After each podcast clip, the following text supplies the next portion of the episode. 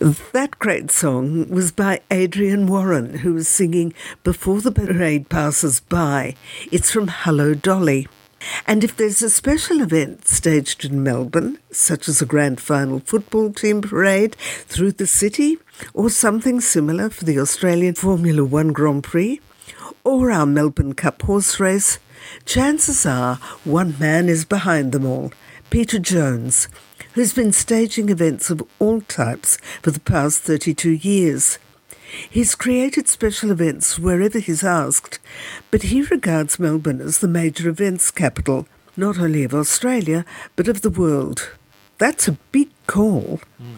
In our long form interview tonight, Graeme Kemlo spoke to Peter Jones about Melbourne's reliance on major events and its return from pandemic times, when it was one of the world's most locked down cities. Petey, welcome back to Travel Writers Radio. You do seem to love Melbourne. I know you do. You've done all sorts of events, all sorts of shapes and sizes in other cities. What is it about Melbourne?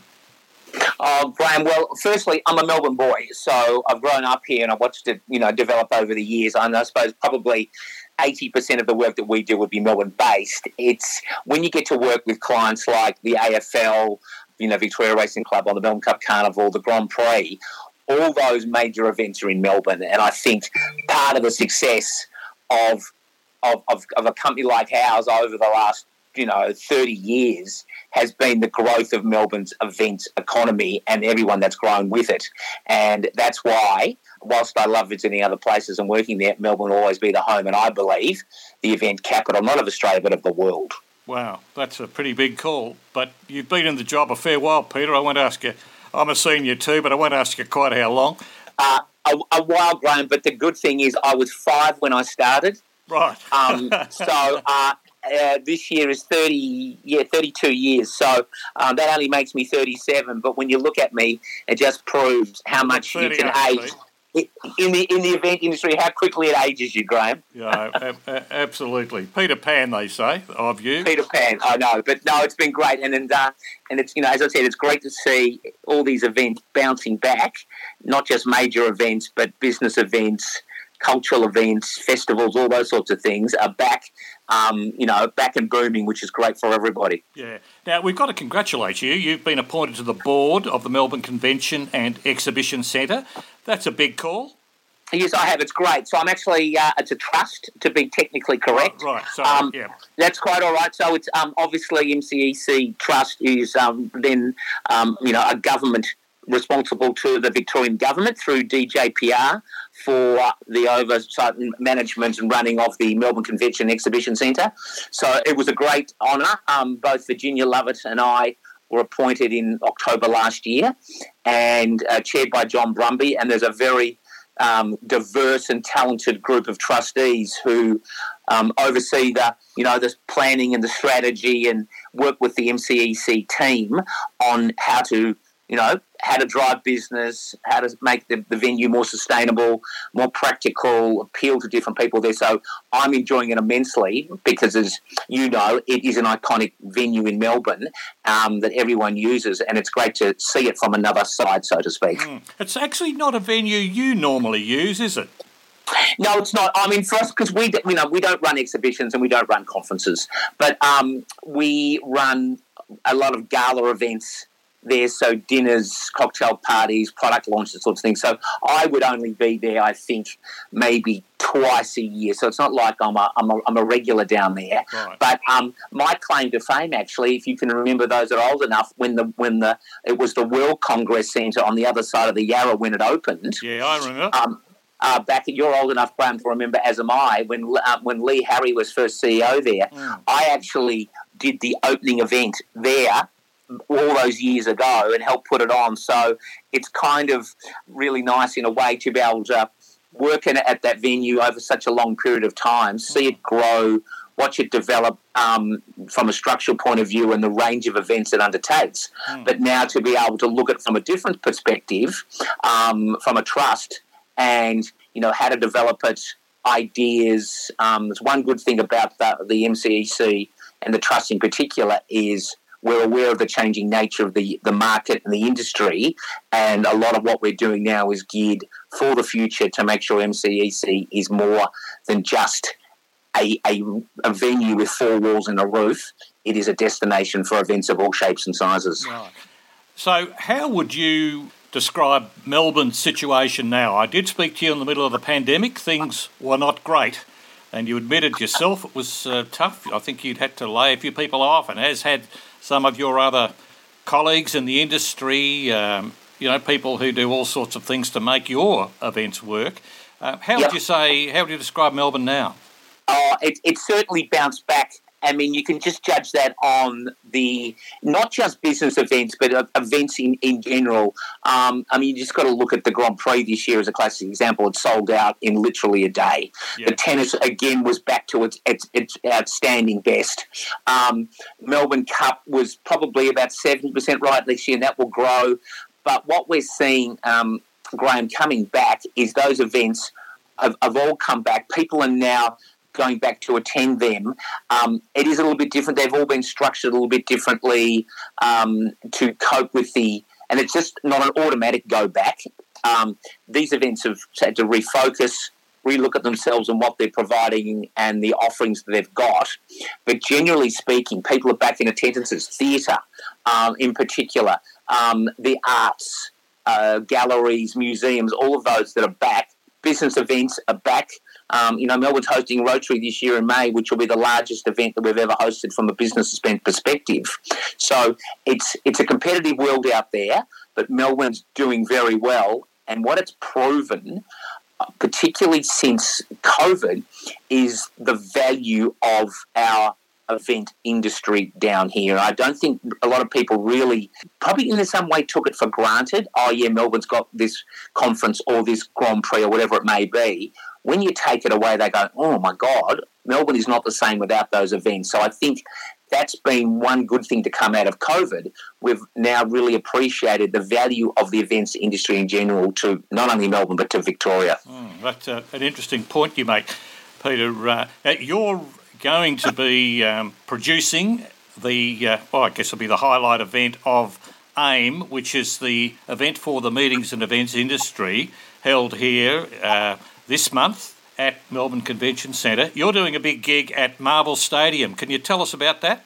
Oh no, I'd, I'd have to shoot you, Graeme, if I gave away all the um, all the secrets. But let's just say what we're trying. It's the 30th anniversary of AIM, so we haven't done a welcome function for about five or six years, um, and it's gone in various disguises since then. It's great, and but we've had an opportunity both with AIM and the Bureau because we've, we've said, what are we going to do for the 30th? We need to do something that is unique, that's something that you can't do every day, um, and something that ticks all the boxes for a bit of an extravaganza, a bit of a wow factor. So that's what we've got planned for that Monday night at Marvel. Um, and it's going to be something that people will go, wow, I was there, and we've got a, a, you know a special little thing that's going to happen on the night that people will be able to say, I was there the night that happened, to be yep. celebrate AIM and the business events world which we're living down here. So I'm very much looking forward to it. Don't worry, I've got we've got a, a roof over Marvel if it gets if too wet, but we're, we're, okay. So we've got the indoor outdoor sorted. But a lot of people and a lot of suppliers are putting a lot of effort into it to make sure this is a truly memorable event. That sounds fabulous already, Peter. Uh, and you would be the uh, the guru of doing things on a, on a large scale. Of course, you know if you've got an an audience in a theatre, that's one thing. But if you're in an arena, that's a whole different perspective you've got to bring to it, isn't it? Yeah, true, Game. So what we're trying to do is use the space in a different way um, for those that, that, you know would go there for a normal sporting event. Yeah. So as I said to you, we've got a few surprises up our sleeve, but we really want people and, and this is the showcase for Melbourne too. So the reason why we look at venues like this is because these are venues that, that people can hire and use on a regular basis for any form of business event, whatever it may be. Um, and we're not putting something up that's totally unusable and unachievable. That's that would defeat the purpose. So the bureau and you know even the MCEC and everybody involved wants to promote Melbourne, its new venues, and what's happening in a way that showcases what great offerings we have as a city. Peter, um, what's the largest event you've ever staged? Uh, I suppose the largest, if you're talking on a regular basis is AFL Grand Final Day, which has obviously you know hundred thousand people at the MCG. Mm. Um, so that would be the largest regular. I mean, that's quite a little bit different because we event manage that on behalf of the AFL and Frontier Touring who do it. So that's on an ongoing basis from there. Yeah. Um, the largest, the largest dinner I've ever done is three and a half thousand sit down. Right. Where was? Uh, well, it was actually on the MCG for the AFL of, of Fairway back many, many years ago. Okay. Um, but you know, usually, Graeme, those those size events provide their own challenges, particularly if they're if they're seated ones, to be able to do so. Um, you know, we say nothing's too small. We did an event last year for four people. I was going to ask how you know what what size Four. intimate event would you Yeah. put on? Yeah, four, and that that was amazing too. But it had to. It was a special presentation that had to take place. That needed some help from there. But Right. um, you know, it, the variety that's there and all the all sorts of things that we're able to do. That's the great thing about down here. There's we know sorts of places you go. I don't believe you could actually do that. So I'm always believed in going. Anyone can do a dinner in a, in a, in a hotel ballroom. No disrespect to that, but we're always trying to do something that's a little bit different and will really engage the audience in a different way than what you would normally expect. Hmm. Uh, Peter, are there any little Joneses running around who might uh, take on the business? Funny you should mention that. My daughter has just graduated from school last year, and her preferred course this year, she starts at RMIT in about three weeks. Right. She is doing, Graeme, professional communication. oh, I think I Um, know a which- little bit about that. You do indeed, Graeme. So she's um, it's a course that tackles advertising, PR, and marketing in different streams, Yeah. and then allows you to go on and select one that you know that you like from there. So we're certainly not pushing the event role. She says, "Oh, Dad, I don't want to. You're boring. I want to do some other things." So um, we she's going to go to that. So we'll see where that goes. Um, but she will go and do that. So I'm not worried about the event side as long as she's happy. But um, put it this way, she's a very good talker. She cons me out of money every week, and she has for the last 10 years. So I reckon she'll do well in professional communications. And of course, she has a very, very talented and capable mother. Who Certainly does.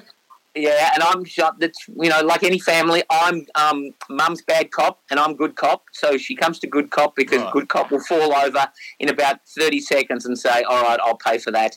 Um, here you go." So we have that relationship, which is all great. Yeah. But looking forward to you know someone young there starting you know the starts of her career and what what she wants to do professionally too. Now, you sort of hinted to me last time I spoke to you that you'd sort of changed the name of the company slightly to de-Peterise it.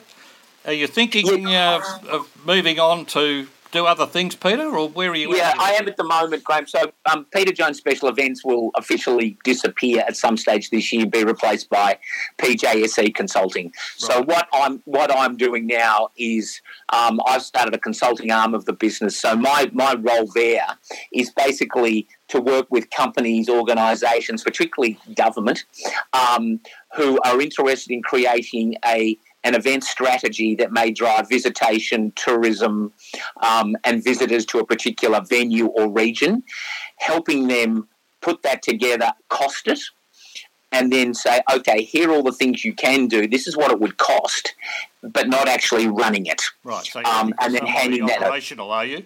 Correct. So that's it. So that will be a new arm of the business I'm going to start. And I'm already working with a couple of organisations now on helping them do that. That said, listen, we we need to go and and get. Lots of, you know, we want to attract more people to a particular region, um, and they just think, well, putting on events going to do that. Well, that's not going to necessarily have a long term benefit there. So it's working with that and saying, okay, if you want to do this, this is going to cost you X amount. Are you prepared to invest in that? But here is the return and what you'd have to do. So all the years of experience of running these events and working with, you know, the, the Visit Vics of the world and the, the MCBs and those sort of people, you get an insight into the strategy of events, not just a matter of just putting the event on for the sake of the event. That actually sounds highly relevant, Peter, given that we've got Geelong sort of hubbing the Commonwealth Games uh, and a lot of regional Victoria involved. You know, do those guys need help? Yeah, they do. I mean, it's a, it's a great move to do that um, in, in theoretically, um, but there's a whole lot of practical and logistical issues. Um, and whilst you know Bendigo will get events, um, Geelong will get events, Gippsland will get events out from there. That doesn't mean that other major regional centres in Victoria have to miss out. So I know they're looking at ways to be able to do that. So again, I'm working with one in particular to say just because you don't have a venue as such for that doesn't mean you can't capitalise Yeah. on people coming to visit. For example, there is no way everyone can go to Bendigo and watch a certain event and find enough accommodation there. Yeah. Every regional centre has that issue, Yeah. and it's not just about Bendigo. So where else can you go up there? That can perhaps part of a program that will let you experience the com games in the other areas with and going to other places rather than just there. So again, events can play a major role in drawing those people up there for more than just particularly one day.